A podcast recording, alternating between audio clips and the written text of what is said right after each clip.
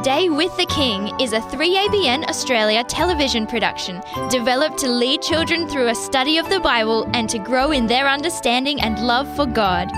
We invite you to download your weekly study guide at a day with the king dot com. So come on, kids, join us now and each week for A Day with the King.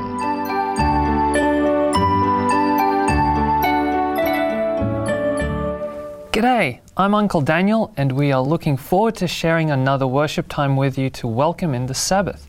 We pray you will receive a special blessing as you join in with us.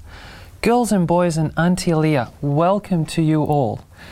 And Aunty Leah, who else do we say hello to today? Well, I'd like to say hello to Amanda, who lives in Bonnells Bay on Lake Macquarie in New South Wales. She likes to watch A Day with the King. Hello! Hello! Hello. We love to hear from you wherever you live around the world. We know some children watch A Day with the King on their computers because they can catch up with our program at a time that suits them best. Here's the web address on the screen if you want to explore that option. Amber, would you please say a prayer for us to start our worship time? Sure. Dear Lord, please bless the children at home who have joined us. Help us to love you more. In Jesus' name, amen. Mm, amen. Thank you, Amber. Auntie Leah, what Bible gems do you have for us today? We have another Bible gem that Jesus wants us to understand today. Caleb, would you like to find it from our jewel box? Sure. Wow, look at that. What does the Bible verse say? First Thessalonians five, verse twenty to twenty-one. Alicia, would you mind reading that for us? Sure.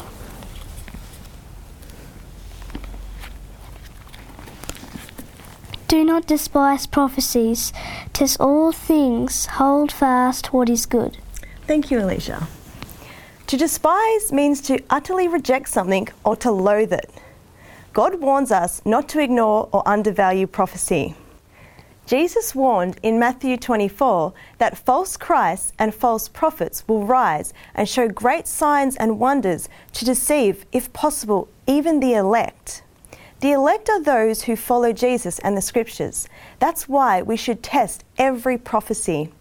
If someone claims to have the gift of prophecy, we need to compare it with what the Scripture says and hold fast or cherish that which agrees with the Bible. We need to be sure about Bible time prophecies because Satan has inspired many false interpretations, particularly about the little horn power described in the book of Daniel. The little horn is a political and religious power that fights against the people of God, persecuting and killing them for a time and times and half a time. Let's calculate this period. This chart will help us. What have we learned about the word time in prophecy? What does time equal? One year. What does times equal? Two years. What is half a time? Half a year. Very good. So we have three and a half prophetic years. There were three hundred sixty days in a year in the Jewish calendar. If you use a calculator, you can work out that three and a half prophetic years equals one thousand two hundred sixty days, which is one thousand two hundred sixty literal years. The book of Revelation refers to this same period as forty-two months, based on thirty days in each Jewish calendar month. See the devotional for this week to review how we worked out these numbers. There's another time prophecy we are going to learn about when we get to Daniel eight fourteen. It talks about two thousand three hundred prophetic days.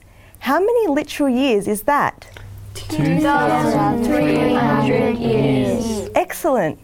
So remember, God loves you and wants you to understand the prophecies. He will show you if you put all your trust in Him and follow His leading.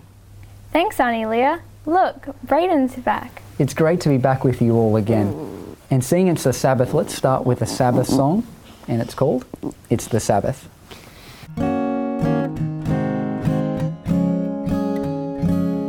It's the Sabbath, it's the Sabbath, we will worship as we sing, for our God has come to join us, let us spend time with our King. It's the Sabbath, it's the Sabbath, we will all sing and rejoice.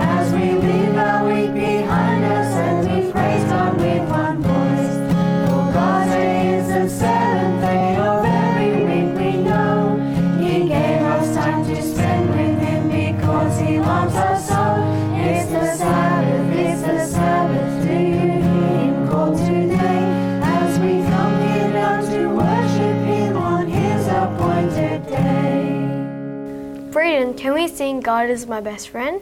That's a good choice. Um, God is the best friend we could ever hope for or imagine. Let's sing it together. My very best friend is God on high. He never lets me down. God gives me all I need and more. His blessings all around.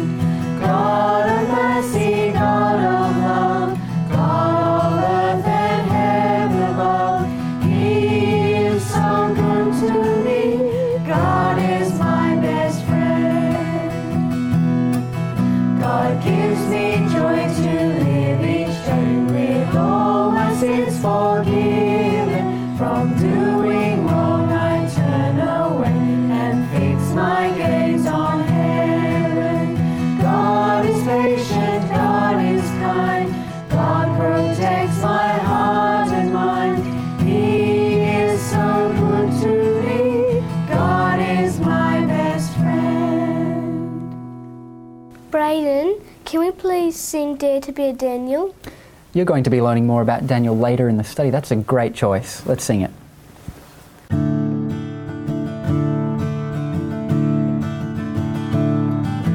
Standing by a purpose true, heeding God's command, honor them, the faithful few, all hail to Daniel's band.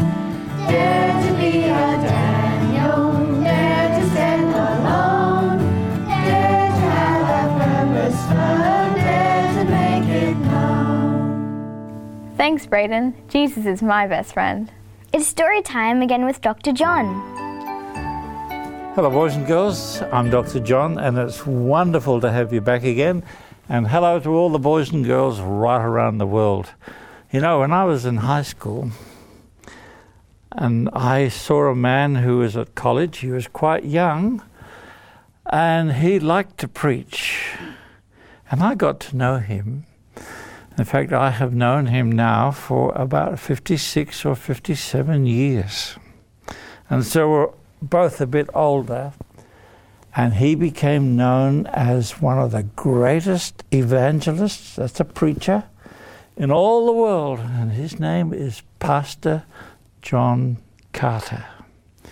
Well, last year I went to a country very cold, and I went with Pastor Carter and we preached, and he told me about when he preached there twenty-five years ago. He arrived in the city and he said, I want a hall. I want people to come and listen to the story of salvation and Jesus Christ, because they hadn't heard. And some people who didn't have much faith said, oh, we've got a little hall here. It'll hold a couple of hundred people and that'll be good, because people don't like going to church. And Pastor Carter said, ah, I want the biggest hall in the whole city. What's the biggest hall? Oh, the sports stadium. That holds how many? thirty thousand?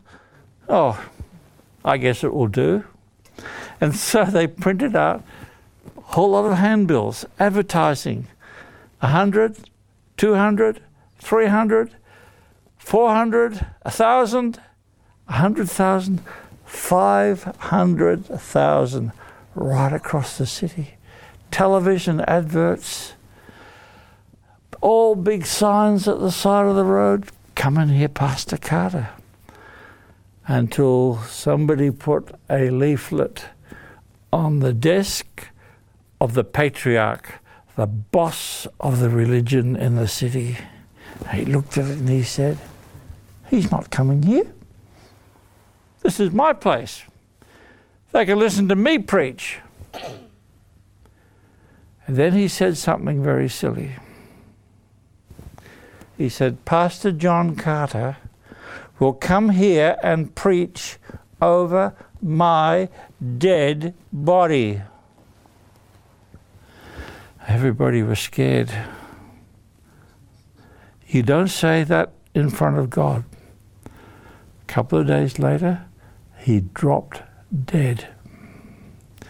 And the city was so stirred up that when they tried to bury him, the government said, sorry, we're not going to bury him in the church.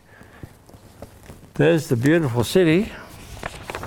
It's a lovely city. And there's Pastor Carter. Because they wouldn't let him be buried in the church, they dug a hole in the footpath right outside the church and they buried him there. And that is Pastor Carter. He's wearing my hat. And he is standing in front of the grave of the bishop, the patriarch. They would not let him be buried in the church because he had stirred up the people and the government so much. You know, when they had that mission, thirty thousand people crowded in and one hundred thousand people were waiting outside. Pastor Carter buried in Christ, baptism in water, three thousand people. And God is not mocked. You know, people in the Bible, we have a song, Dare to be a Daniel, and we're studying about the book of Daniel. It takes a lot of courage. And because Pastor Carter thought big, and God thought big, and a man thought small, and he said, you will not preach here over my dead body. God said, if that is what you wish, that is what will happen. And many people came to know Jesus Christ because of the courage of John Carter and the Holy Spirit. Thank you, boys and girls. Did you enjoy Doctor John's story? Yes! Well, we have another story, another true story to learn about in the Bible. But first, Aunty Leah, would you please ask the Holy Spirit to be with us as we study? Yes. Dear gracious Father in heaven, please send your Holy Spirit here to be with us and teach us your word. I just pray that you also bless all the children that are joining us. In Jesus' name, amen. Amen. Amen. Bethany, could you please tell us what we learnt about last week? Cyrus captured Babylon. Yes. King Belshazzar had been so rebellious that God allowed the kingdom to be taken from him. Cyrus was the commander of the army of the soldiers who captured Babylon. Now open your Bibles to Daniel chapter six. King Darius the Mede took over the Babylonian throne and started to reorganize the government. Bethany, could you please read verse one for us? It pleased Darius to set over the kingdom one hundred twenty satraps to be over the whole kingdom. Verse two says, King Darius appointed Daniel, the chief of the three governors, to rule over the satraps or princes. Daniel was totally faithful in taking care of the king's money and property and governing wisely. How did the king regard Daniel? Caleb, could you please read verse three? And this Daniel din- distinguished himself above the governors and satraps, because an excellent spirit was in him, and the king gave thought to setting him over the whole realm. These governors, or presidents, and the satraps, or the princes and rulers in the realm, became so jealous that they plotted to kill Daniel. But they had a problem getting Daniel into trouble. Verse four tells us why. Thanks, Bryce. So the governors and satraps sought to find some charge against Daniel concerning the kingdom, but they could but they could find no charge or fault because he was fault faithful, nor was there any error or fault found in him. Not only was Daniel faithful to his appointed duties for the king, he was also faithful to the God of heaven, and they knew it. They had observed Daniel at the window of his house praying to God three times a day, every day, without fail. That gave them an idea about how to get rid of him. The success of their evil plan depended on Daniel's unwavering commitment to God. Let's read about it. Shemaiah, can you please read that in the next verse? So these governors and satraps, sat, satraps? satraps yep. thronged before the king and said thus to him, King Darius, live forever. And Jeremiah verse seven. All the governors of the kingdom, the administrators and satraps, the counselors and advisers have consulted together to establish a royal statute and to make a firm decree that whoever petitions any god or man for thirty days except you, O king, shall be cast into the den of lions. They used flattery to trick the king into signing a law where people could only worship him for thirty days. Secretly, it was designed to be a law against the free worship of the God of heaven. And just to make sure their wicked plan was secure, verse eight says they reminded the king that not even he could alter the law once he signed it. Do you think the king carefully considered what he was being asked to sign? No. No. Sadly, he signed the decree. Remember when King Nebuchadnezzar tried to force everyone to worship the golden image he had made to represent himself? Does God force us to worship him? No. No. But here we have another situation where the state or the ruler of the country made a law to force people to worship in a way that God's word forbids. Well, these wicked men spied on Daniel all day. Jaira, could you please read verse ten? Now when Daniel knew that the writing was signed, he went home, and in his upper room, with his windows open toward Jerusalem, he knelt down on his knees three times that day and prayed and gave thanks before his God, as was his custom since early days. Daniel quickly worked out what their evil purpose was in making up this law for the king to sign. This was no time to pray inside where he couldn't be seen. That would dishonor God.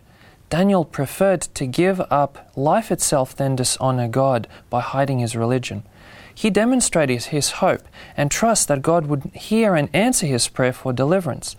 He would have claimed God's promises of help, like the one in Psalms fifty, verse fifteen. Let's all turn to it and read it together for our memory verse. Call upon me in the day of trouble. I will deliver you, and you shall glorify me. Daniel's behavior demonstrated his conviction that no one on earth has the authority to come between any human being and their right to worship God in the way the Bible says to. Well, the wicked governors and princes got the evidence they were looking for and rushed off to tell the king that Daniel had broken the law and therefore had to be thrown into the lion's den. How did the king feel about this news? Aunty Leah, could you please read that in verse fourteen? And the king, when he heard these words, was greatly displeased with himself, and he set his heart on Daniel to deliver him, and he laboured till the going down of the sun to deliver him. The king had realised that these men tricked him with flattery. These wicked men used the king to set a trap for his faithful servant Daniel. He felt ashamed. But the governors and princes cruelly reminded the king that the law could not be changed. What did the king do in verses sixteen and seventeen? Thanks, Bethany. So the king gave the command, and they brought Daniel and cast him into the den of lions. But the king spoke, saying to Daniel, Your God, whom you serve continually, he will deliver you. Then a stone was brought and laid on the mouth of the den, and the king sealed it with his own signet ring, with the signets of his Lord, that the purpose concerning Daniel might not be changed. Now these were very hungry lions, and they were deliberately kept hungry for occasions such as this. Now, do you think this was the end of Daniel? No. No. Well, the king hoped not either. He didn't eat or sleep that night. He felt terrible. At the crack of dawn, the king hurried to the lion's den. Let's see what happens. Caleb, could you please read that in verse twenty? And when he came to the den, he cried out with a lamenting voice to Daniel. The king spoke, spoke saying to God, Daniel, Daniel, servant of the living God, has your God, whom you serve, continually been able to deliver you from the lions? And what do verses twenty-one and twenty-two say, Shemaiah? Then Daniel said to the king, O live forever, ever. My God has sent his angel and shut the lion's mouth, so that they have not hurt me, because I was found in, I was found innocent before him, and also, O, O, O King, I have done no wrong before you. So who shut the mouths of the lions so that they wouldn't hurt Daniel? An angel. Yes, an angel. God is so good. When King Darius heard what Daniel said to him, he commanded that Daniel should be lifted out of the lion's den immediately.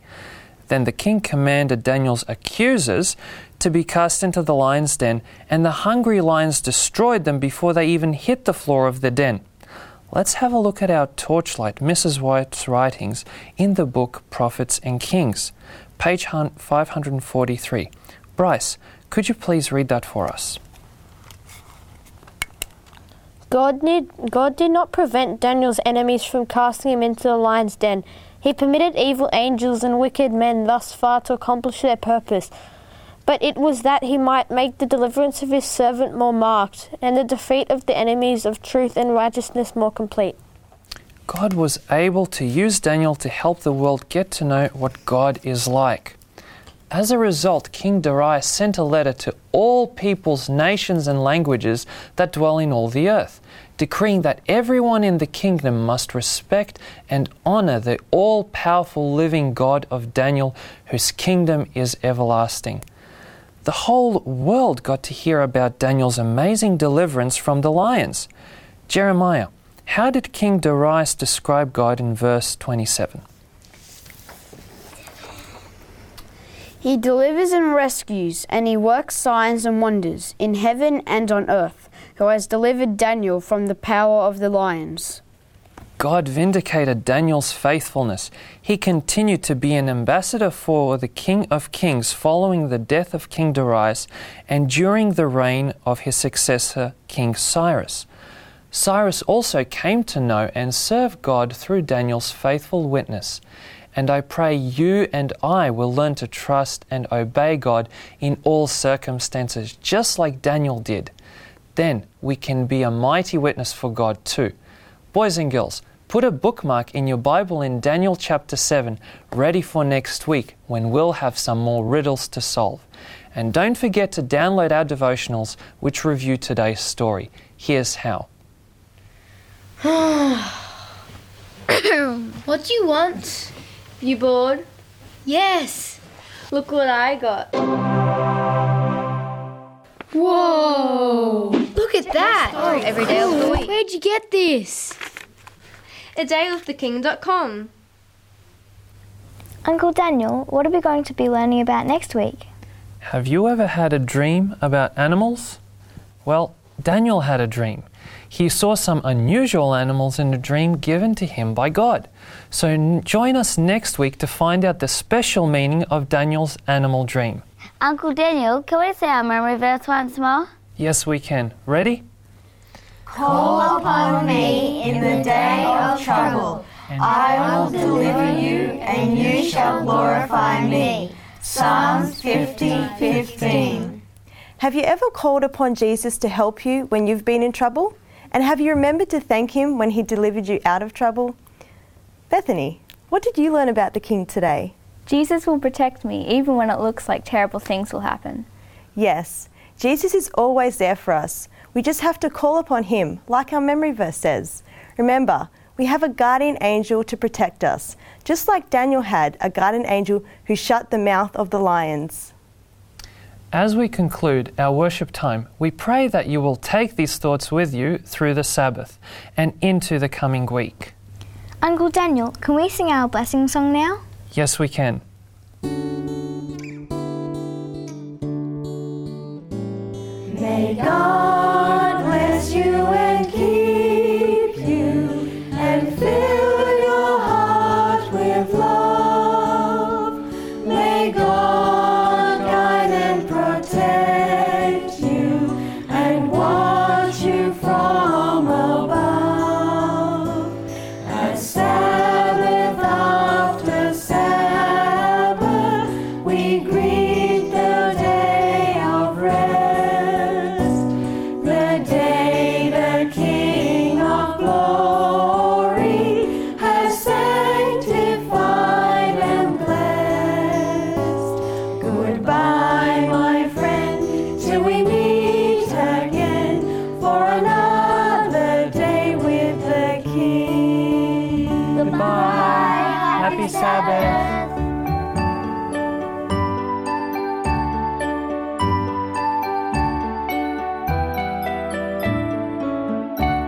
I know Jesus loves me because He's blessed me with amazing family and friends.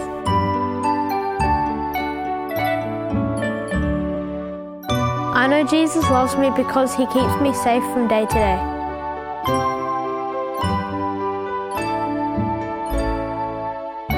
I know Jesus loves me because He gave me animals.